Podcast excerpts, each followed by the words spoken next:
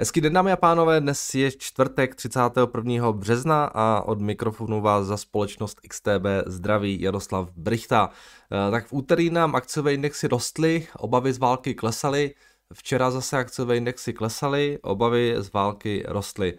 Tak nějak bych schrnul ty poslední dva dny na akciových trzích. Vidíte, že včera nám ty indexy eh, v podstatě téměř všude eh, se pohybovaly v červených číslech. Nasdaq minus 1,21, S&P 500 minus 0,6, Dow Jones minus 0,2 a v Evropě jsme plus minus taky do toho procenta, někde lehce nad procento eh, spíše klesaly. Ta korekce částečně asi souvisela právě s těmi zprávami eh, z Ukrajiny.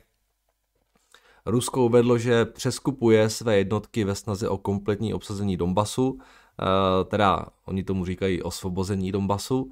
Eh, takže jak jsme se tu včera bavili o tom ústupu z Kijeva, obavy, tak ty obavy Američanů z toho, že by se mohlo jednat spíše jenom o taktický manévr, se zdá se, už hned druhý den začali tak trošku potvrzovat. Takže tohle možná trošku eh, mělo nějaký negativní dopad eh, na, na to dění na finančních trzích. Když se podíváme na S&P 500, na ty sektory jednotlivé, tak včera nám nejvíce rostly energie o procento, Eh, naopak nejvíce klesaly informační technologie a consumer discretionary. Eh, z těch jednotlivých firm potom v indexu, jak to vypadalo, co tam máme, Philips 66, eh, Marathon Petroleum je tam, Constellation Energy, Lockheed taky docela rostl a mezi těmi nejvíce ztrátovými Etsy, Qualcomm je tam a další. Když se podíváme ještě na tu situaci na bondech, tak ty výnosy během včerejška se relativně drželi, ty desetileté jsou na 2,34%, to znamená, stále zůstávají pod tou úrovní, kde jsou 2, 3, 4, 5, 7 leté. A v Evropě nám výnosy eh, mírně stouply, ale nic, nic úplně eh, zásadního. Eh, z nějakých dalších zpráv, ještě, se, ještě zůstaneme u toho Ruska, tak Evropa by mohla prý už příští týden přijít s novými sankcemi na Rusko. Eh, má se přijednat o dodatečné sankce na banky, které uh, už vlastně odřízla od SWIFTu. Plus taky nové sankce na vlivné Rusy a lidi, kteří s nimi spolupracují. K těm sankcím ještě včera se taková zajímavá zpráva na Bloombergu, že Německo prý zmrazilo aktiva oligarchů v, v objemu nějakých 95 milionů euro. Srovnejte si to třeba s takovou Itálií a Francií, které prý zabavili 850 a 780 milion, milionů euro, takže skoro desetkrát tolik. Tak buď se Němci málo snaží, nebo je to tím, že se do Německa z Moskvy prostě za teplem asi úplně moc nelétá. Přece jenom eh, v té Francii a Itálii je hezčí počasí, tak možná tam eh, v těch bankách sedí více peněz, těžko říct, nebo se Němci málo snaží, nevím. Jinak ještě k těm platbám eh, za plyn, jak jsme tady řešili těch posledních pár dnech, tak co zajímavá zpráva, včera mluvčí Kremlu eh, Peskov uvedl, že ten proces přechodu na ty, ruské, na ty, na ty platby v rublech zabere ještě nějaký čas, a to navzdory deadlineu, který měli, měl být prý stanoven na dnešek. Tak si říkám, že by nakonec přeci jenom začali trošku brát zpátečku, anebo to možná souvisí s tím, že nejsou schopni to nějak technicky zprocesovat, což mě taky úplně nepřekvapilo v Rusku. Ehm, tak uvidíme, jaký bude v tomhle mohli další vývoj, ale zdá se, že ten deadline, který byl právě nastavený dnes, tak vlastně nic neznamená. A další věc, eh, eh, společnost Yandex, eh, což je taková ruská kombinace Google a Uberu, má prý už teď velké problémy sehnat hardware nezbytný ke svému provozu. Nemůžou prý zapojovat nové servery kvůli nedostatku procesorů a dalších nezbytných komponentů, což samozřejmě může být značný problém, eh, hlavně do budoucna. A potom ještě dvě věci z Ameriky. Jedna je ta, že Biden se prý zítra, um, ne vlastně už dneska, uh, se, se dnes chystá použít pravomoci, uh, které by byly prezidentu uděleny během vlastně studené války a které by měly přispět ke stimulaci uh, domácí produkce důležitých materiálů pro výrobu elektromobilů a baterií taky. Tyhle ty materiály by se měly dostat na seznam, který pokrývá tzv. Defense Production Act z roku, 2000, z roku 1950.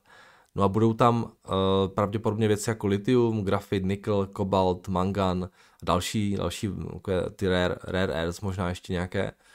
S tím, že to samozřejmě může docela pomoct těm jejich producentům na území USA. Napadá mě tady často zmiňovaná společnost MP Materials, ale pak je v Americe i pár producentů litia. Takže určitá snaha se v tomhletom eh, segmentu osamostatnit. Ten, ten segment eh, docela mu domilovala, domilovala Čína, ne protože by Amerika neměla dost těch materiálů, oni jich mají dost, ale eh, ta jejich těžba je jako ekologicky dost tím náročná a jako dávat na tohleto povolenky se úplně dřív nechtělo, ale země trošku změna strategie, takže možná ty firmy, které tohleto těží v Americe, tak mají před sebou docela pěkných pár let, uvidíme, jak, co, jak to bude dlouho trvat celé. Ale tohle je docela změna uh, té strategie. Uh, obzvlášť velká změna vzhledem k tomu, že to je Biden, který to ekologickou politiku vždycky jako docela preferoval, ale zdá se, že ty národní zájmy, národní zájmy dostávají přednost.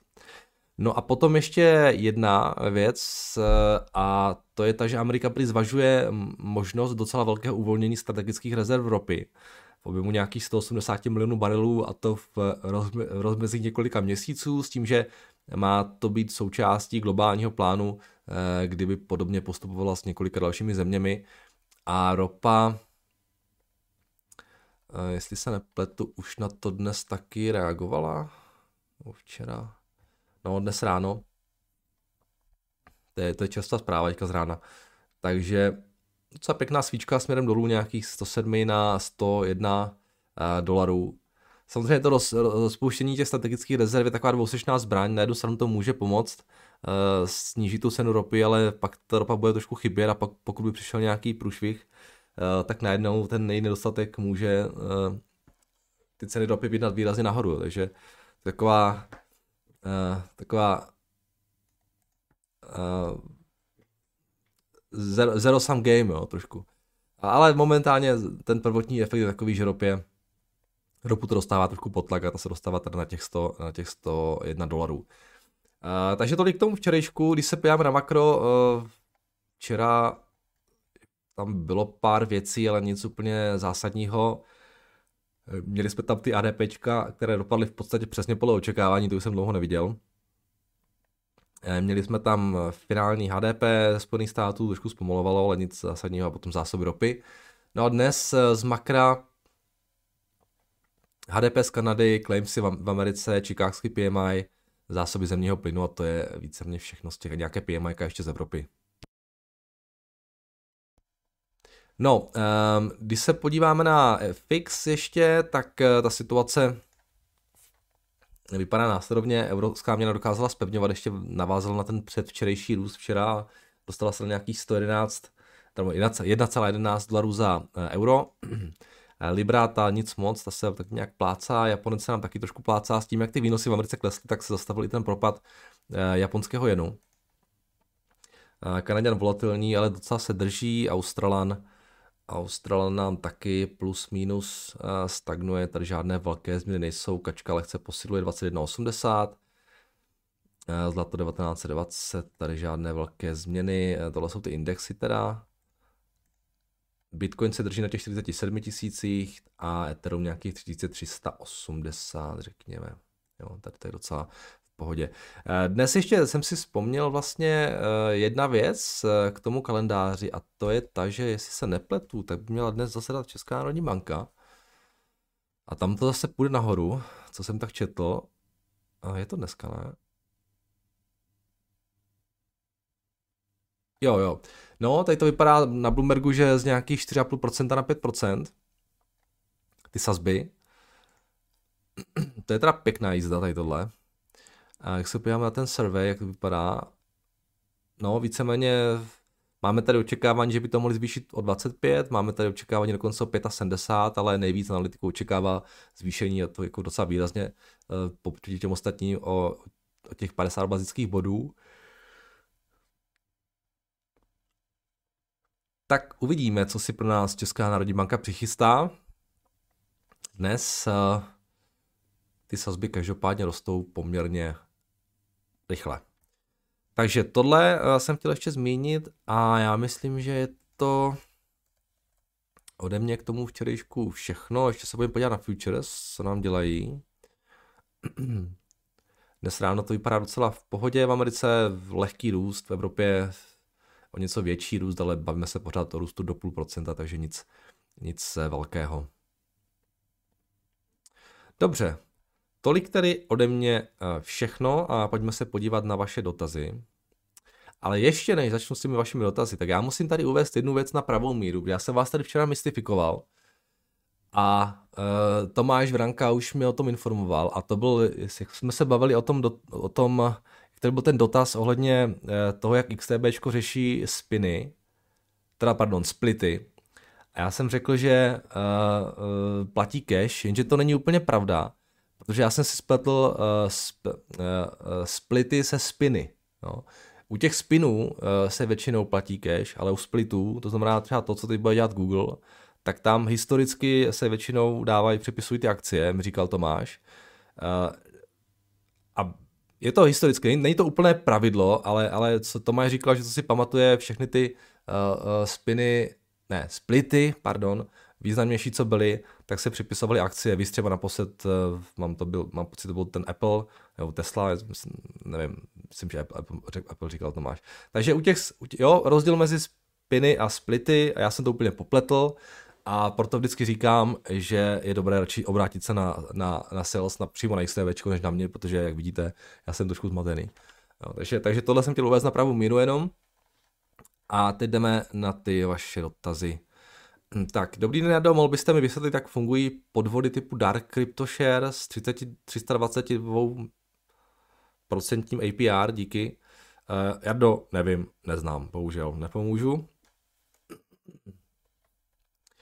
Ale když je tam takový vysoký APR, tak pravděpodobně to bude souviset s tím, že oni dělají nějakou emisi nějakých svých tokenů prostě a tu vám dávají, když stakeujete a, a dávají nějak moc a momentálně ta cena je to, no to APR je, to APR je v těch tokenech, jo, takže tak tam, tam může být APR klidně milion procent. Jo.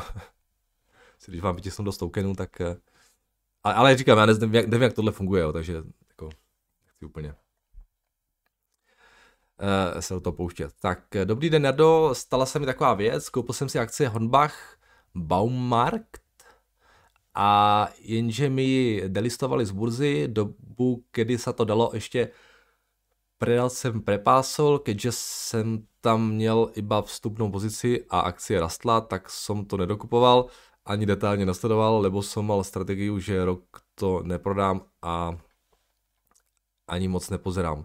Aby, aby som neplatil daně a odvody, co je u nás v SR docela velká, vela percent, za to máme výhodu počítat iba rok, no a, a to byla chyba, akcie prakticky ztratila pre mě absolutně likviditu, delistované nastalo v, z důvodu, OK, já vím přesně, co píšete, nebudu to asi číst úplně celé. Vladimíre, já vám bohužel neporadím, já nevím, jak to funguje. Já jsem nikdy jako neřešil delistovanou akci. Um, obrátit se na broukera, a pokud nepomůže broker, v, v, možná obrátit se přímo na tu firmu, ale jako fakt nevím, bohužel tohle, s tím nemám zkušenost, díky, díky, díky bohu. ale někdy bych to mohl vyzkoušet, jenom tak pro zajímavost a, a pak, to, pak to třeba řešit, ale nějak se mi do toho nechce. Tak Marek tady uvádí, že včera jsem teda, eh, včera jsme měli tu, tu Stellantis, která je registrovaná v Holandsku, dividenda 6,75%, daň 15%, uvedl jste Bloombergu Itálii, zde daň 26%. Eh, OK, děkujeme za, za, upřesnění. Tak Jarda tady píše, dobrý den Jardo, vím, že tu řešíte především akci, ale měl bych do jednu otázku k dluhopisům.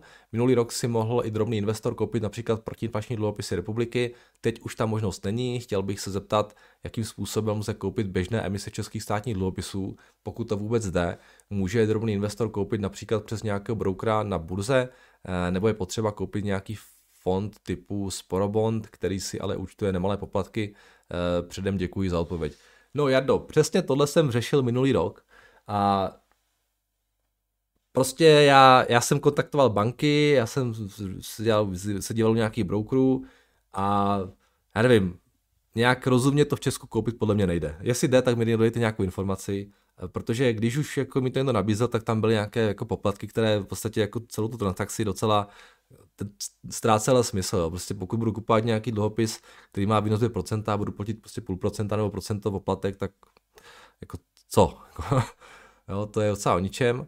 A teď už to, teď už samozřejmě ty výnosy trošku vyrostly, tak jako relativně ty poplatky jsou nižší, ale pořád to není úplně ono. A jedna z variant byla teda samozřejmě ty, ty dluhopisy republiky, ty protiinflační, ty byly skvělou investicí, se ukazuje, a uh, pak tam byly ještě ty, ty klasické spořící, jenže ty nejsou tak dobré, protože tam je trošku limit, tam je limit trošku v těch já nevím, ani nevím, jestli ty spoříci pořád ještě jdou, ty protiinflační už nejdou, to vím jistě, ale ty spoříci nevím, jestli jde koupit. Teď už by teoreticky mohly být zajímavější, pokud by šli koupit.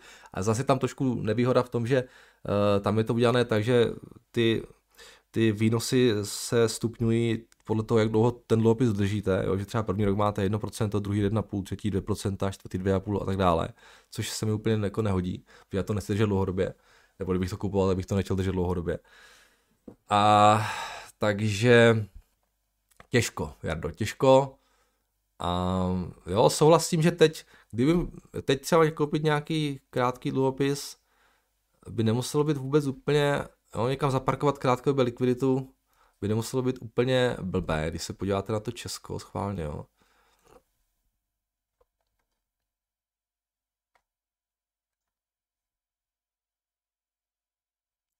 Já mám třeba peníze, které, které jako mám schované vůli daním a tak dále eh, a nějakou svou likviditu, tak, tak eh, ty mám normálně na eh, termíňáku. A tam ten výnos není úplně špatný, um, i když taky už to nezvedají poslední dobou. Já, já, to mám, já to mám víc bank, včetně třeba JNT, kde to je bez limitu, ale taky mám pocit, že to tam dlouho nezvedli ten, ten termíňák. A třeba tady se podíváte na dvouletý dluhopis, ten už má 4,5%. No. To není vůbec špatný. No. Ale jako jak koupit dvouletý dluhopis v Česku, abyste neplatili nějaké crazy poplatky, já, já vůbec nevím. Podle mě to nejde. Pro nějakého normálního smrtelníka. Jo, samozřejmě nějaké firmy a tak dále, to je asi něco jiného. Ale jestli máte jenom nějaké informace s nějakými rozumnými poplatkami, tak mi rozhodně dejte vidět, mě to taky zajímalo. Tak, ahoj Jardo, mohl by se smrknout do terminálu, jak stojí tato společnost na výrobu polovodičů, jak si stojí VH, VSH Vishate Intertechnology, to je název. Asi všichni si umíme představit, čím se tato firma zabývá, avšak ve zkratce se jedná o součástky, jako jsou rezistory, kondenzátory, transistory a tak dále, mají opravdu široký záběr, eh, kdy jejich portfolio výrobků sahá napříč Eh, všemožnými segmenty od automotive, military space, computer a tak dále. Je to americká společnost působící celosvětově v 22 zemích a má přes 23 tisíc zaměstnanců, dokonce i včera, kde je volných cirka 20 pracovních pozic. Eh, kdyby měl zájem, tak máte tady i možnost teďka už eh, nějakou práci sehnat. Ceřiné společnosti vyšší Dale Electronics Incorporated a tak dále, jasně, CEO Gerald Paul ve firmě působí poměrně dlouho, vypadá to jako stabilní nezá, nezáživný biznis, hodnocení čísel nechám na tobě díky Marek. A jo, tak to zní jako totální komoditní biznis v podstatě VSH výše.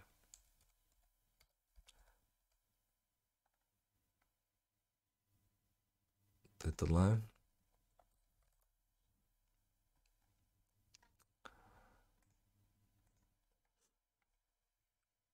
2,8 miliardy market cap, eh, žádný dluh, nějakých 400 mega v cashi. Revenues 3,2 miliardy, net income nějaký 200 milionů. Uh, teď hodně rosty samozřejmě, ale tohle je business, který roste plus minus nějakých asi mid single digit, bych řekl, ne. Je dokonce klesali, no. To je takové trošku nahoru dolů s tím růstem.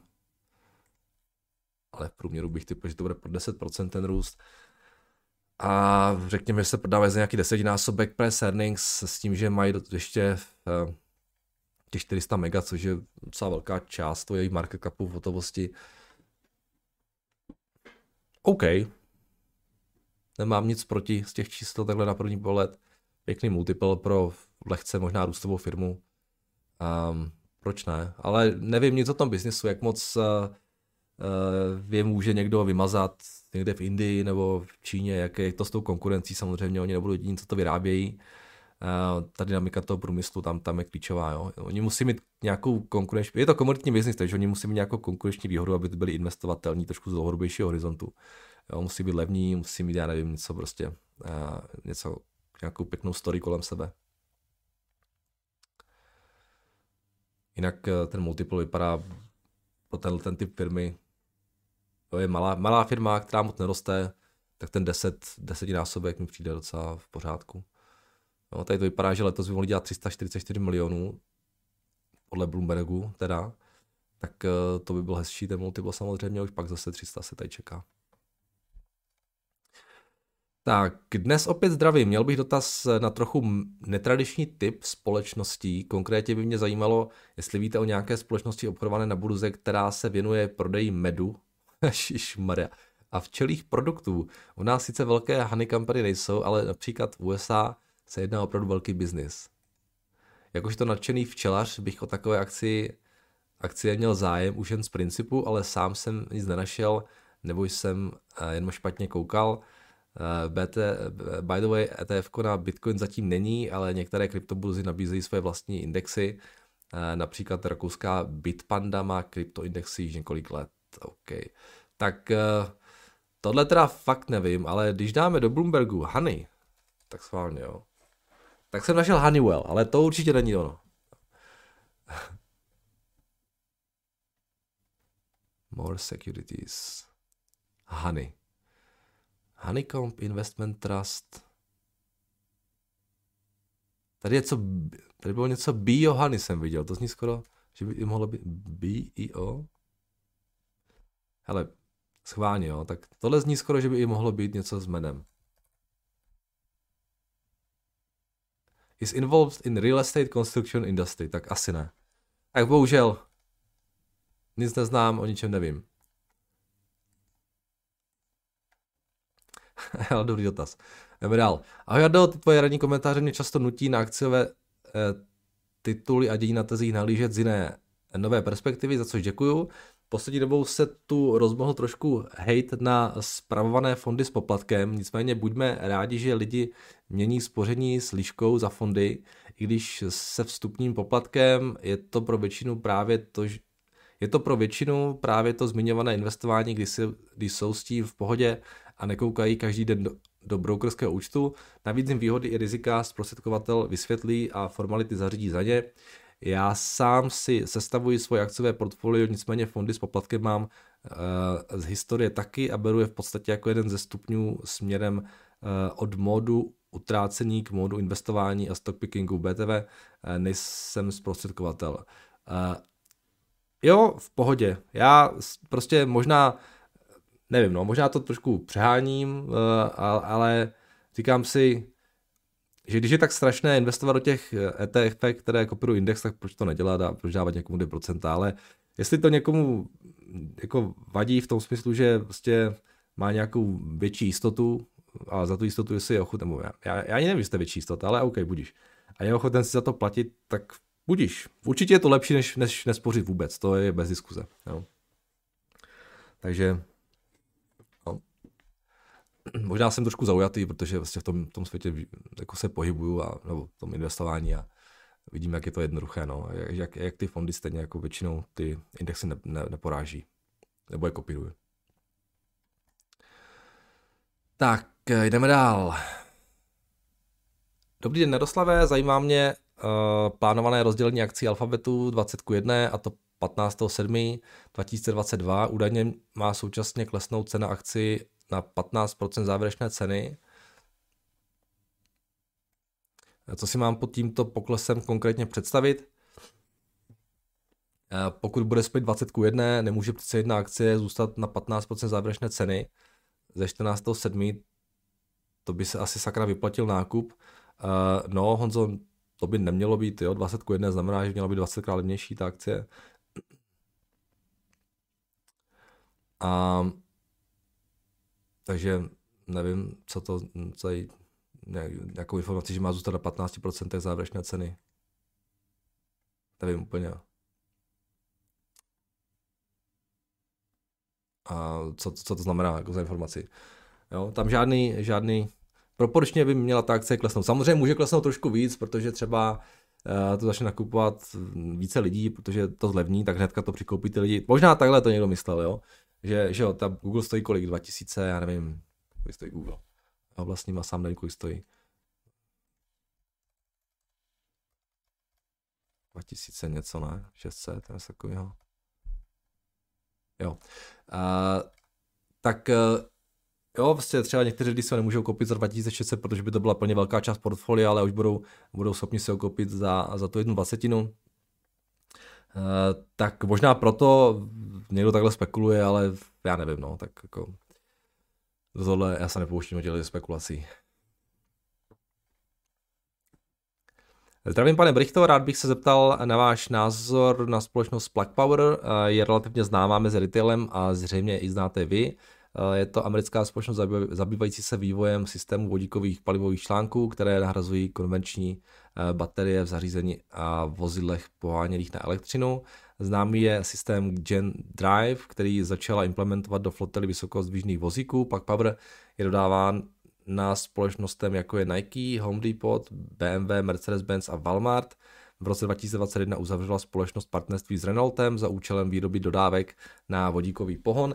Jedná se o ztrátovou firmu, jejíž valuaci neumím vyhodnotit, proto by jsem poprosil váš odborný pohled. Funny fact, společnost vstupovala na burzu Nasdaq v roce 1999 na opisovací cenu 15 dolarů za akci, následně se společnost svezla na euforické vlně a cena jejich akcí vzrostla až na 1000 dolarů. Eh, postihl je však tvrdý pád do konce roku 2000. Eh, dotcom bublina se propadly na cenu okolo 100 dolarů a další rok bojovali o značnou, se značnou volatilitou. Dnes stojí kolem 29 dolarů. Děkuji, eh, pozdravám Josef. Tak oni to hodně, asi taky hodně ředí ty akcie, jestli se napletu. Um, já je znám, už jsme to párkrát řešili. Já vám s tou valuací nepomůžu, protože já jako nemám tucha o tom, jak, jak jak, jaké jsou ty výhledy. Hodně to vodíku, vím, že jsou určitě lidi, kteří, jako, je to hodně známá akce, prostě vím, že pár lidí to hodně jako podporuje, eh, že je to dobrá technologie, ale já přiznám se, pro mě, já, já do toho nedokážu nějak proniknout, ani se mi úplně moc nechce. Uh, spousta, už jsme to tady párkrát řešili, ten vodík asi může být nějaká technologie v budoucnosti, že to může být za 5, 10, 15 let, co já vím, ale jako čekat na to, až se chytnou, uh, to se mi úplně nechce. Takže um, zvaluaci vám nepomůžu. Mně, mně se to samozřejmě zdá drahé. Jo. Vlastně market cap 16 miliard, nebo kolik možná bude nižší, teďka tam bylo taky ten výprodej. No, 16 miliard, firma, která má 500 milionů tržby, 500 milionů ztrátů. Tě, no.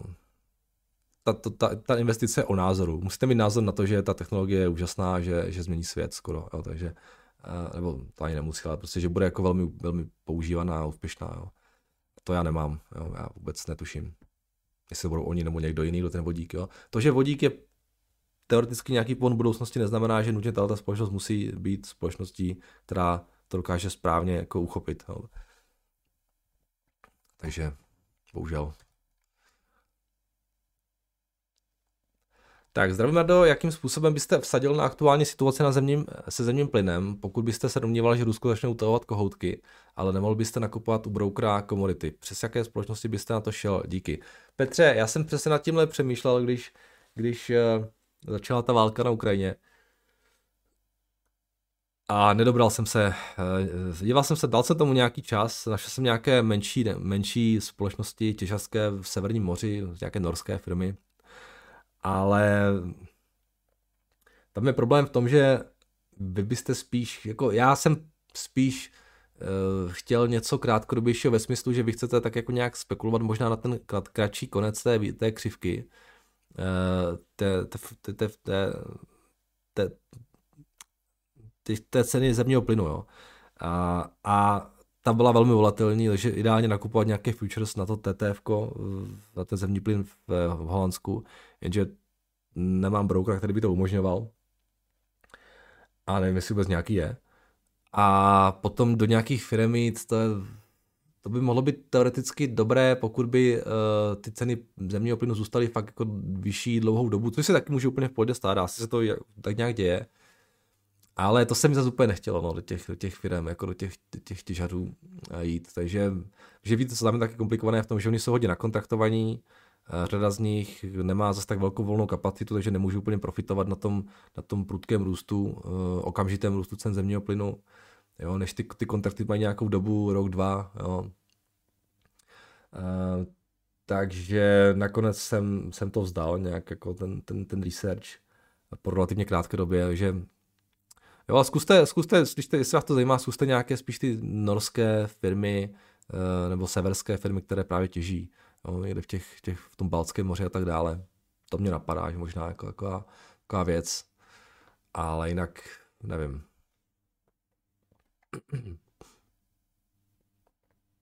Žádné ETF na to neznám. Možná nějaké budou, ale... Přímo na ten, potřebujete přímo ten evropský plyn, no.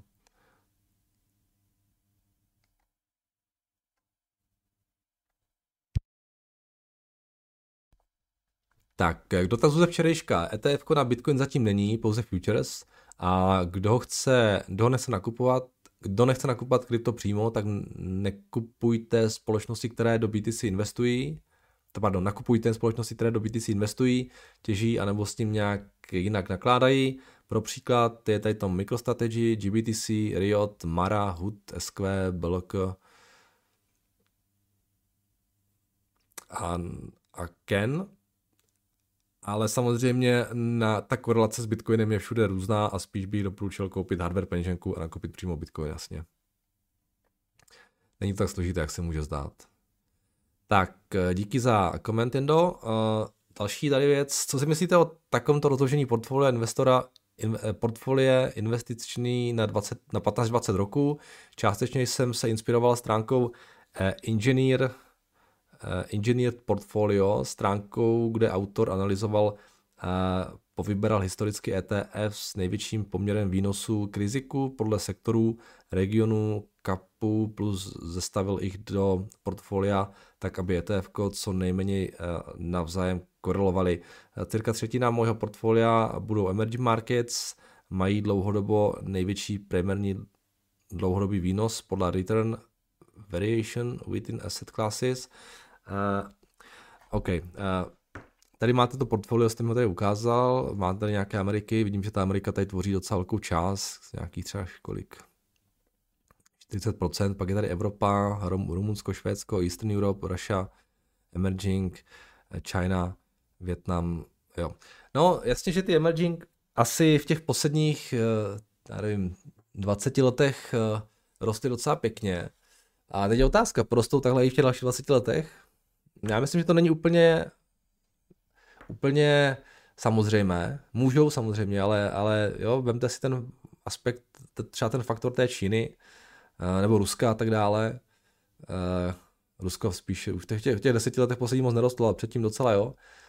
A nejsem si úplně jistý tím, že, že ty emerging markets musí nutně nějak jako výrazně překonávat tu Ameriku, um, protože těch minulých 30 letech třeba eh, to dokázali. Jo. Jenom ten svět se dost změní, deglobalizuje, ta globalizace výrazně pomohla těm, těm emerging markets. A myslím, že, myslím si, že těch dalších uh, ta, no těch další deset let bude trošku jiných, jako když tak sleduju ty, to, ty, ty, ty, tu situaci geopolitickou, jo? Ten, ten decoupling uh, Čína versus USA, ty do tohoto Rusko. Nevím, no. Uh, máte to podle mě pěkně poskládané jako nějaký, jako nějaký jako snahu nějak jako pojmout ten globální trend, jo. A to je v podstatě ta otázka, na kterou si musí každý investor do těch ETF odpovědět. Chcete mít čistě Ameriku nebo chcete mít svět? Jo? Pokud chcete mít čistě svět, což je úplně legitimní strategie, nic proti tomu, tak eh, proč ne? Tohle mi jako, jo, samozřejmě může se bavit o těch procentech, já nevím, jestli třeba Rumunsko 3% tam eh, mi přijde docela dost, jo. A, ale budíš, proč ne? Um,